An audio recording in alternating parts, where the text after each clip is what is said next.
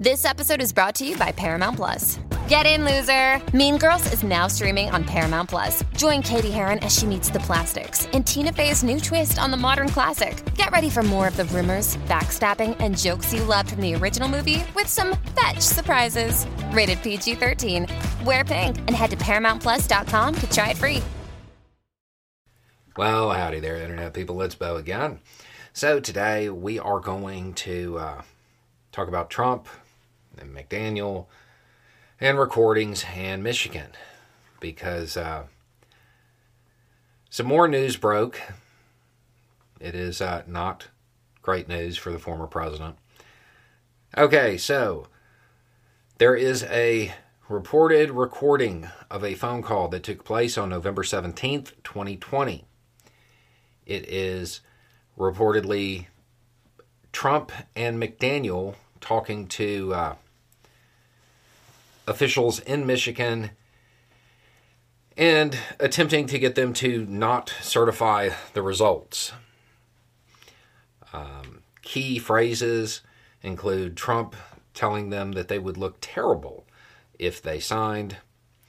Uh, reportedly, RNC Chair McDaniel said, If you can go home tonight, do not sign it. We will get you attorneys.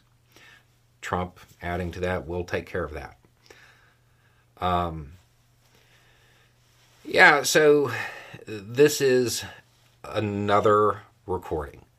Um, this would have, if, if this drive had been successful and those votes did not count from Wayne County, I think you're talking about 880,000, 878,000 people, something in there. Um, and they would have been deprived of their vote in the 2020 election. It's another phone call with Trump reportedly pressuring officials to not certify the results. Keep in mind, Biden won this state by 154,000 votes. This was apparently in an, another attempt to alter the outcome of the election. And, well, I mean, I guess the the term that Trump likes to use for this is election interference. Um, now, I'm sure to the Trump supporters, this is you know just yet another witch hunt. Um, I feel like we're going to see this material again. Uh, it will almost certainly come up in the federal case. Again, we're not 100% certain about what Michigan itself is going to do. And I mean, there's a slim possibility that we might hear about it in Georgia as well. Uh, it is worth noting that I have not personally heard this recording yet, um, but the contents of it are widely being reported on. So it's another example, it's another block. This is something that will certainly bolster Smith's case if he didn't already have this.